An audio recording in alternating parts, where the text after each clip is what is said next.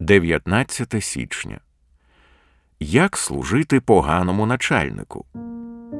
Охоче служіть як Господу, а не як людям. Знайте, що кожний одержить від Господа відповідно до того, що зробив доброго, чи він раб, чи вільний. Ефесян 6, 7, 8. Подумайте про наступні п'ять речей з огляду на Ефесян 6, 7, 8 у зв'язку з вашою роботою.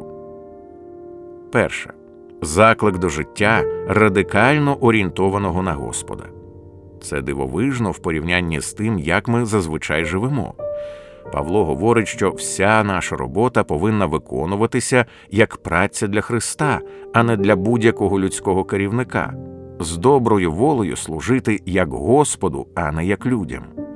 Це означає, що ми будемо думати про Господа в усьому, що виконуємо на роботі.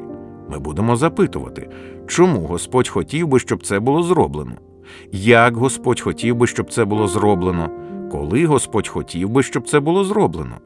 Чи допоможе мені Господь у цьому? Як це вшанує Господа?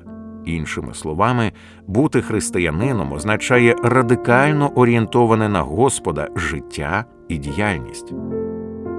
Друга заклик бути доброю людиною. Жити, зосереджуючись на Бозі, означає бути доброю людиною і робити добрі справи. Павло каже охоче служіть відповідно до того, що зробив доброго. Ісус сказав, що коли ми дозволимо нашому світлу сяяти, люди побачать наші добрі діла і прославлять нашого небесного Отця. Матвія 5,16. Третє. Сила гарно працювати на недбайливих земних роботодавців.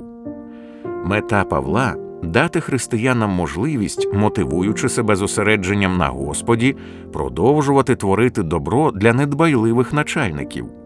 Як продовжувати чинити добро на роботі, коли твій начальник ігнорує тебе або навіть критикує?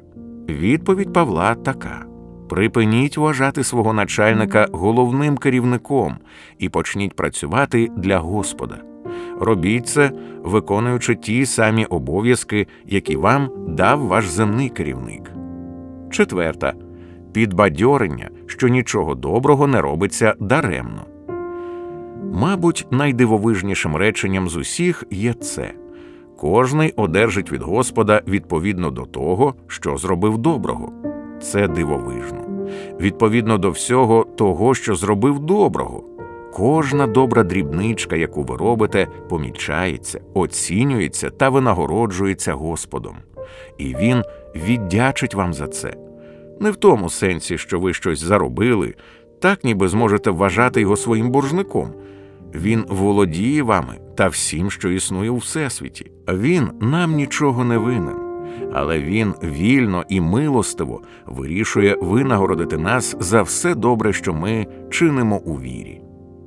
П'ята запевнення в тому, що незначний статус на землі не є перешкодою для великої нагороди на небі. Господь винагородить кожну добру справу, яку ви робите, чи він раб, чи вільний. Ваш керівник може вважати вас ніким, так би мовити, простим рабом, або він може навіть не знати про ваше існування. Це не має значення. Господь знає, що ви існуєте, і, врешті-решт, жодне служіння з відданістю не виявиться марним.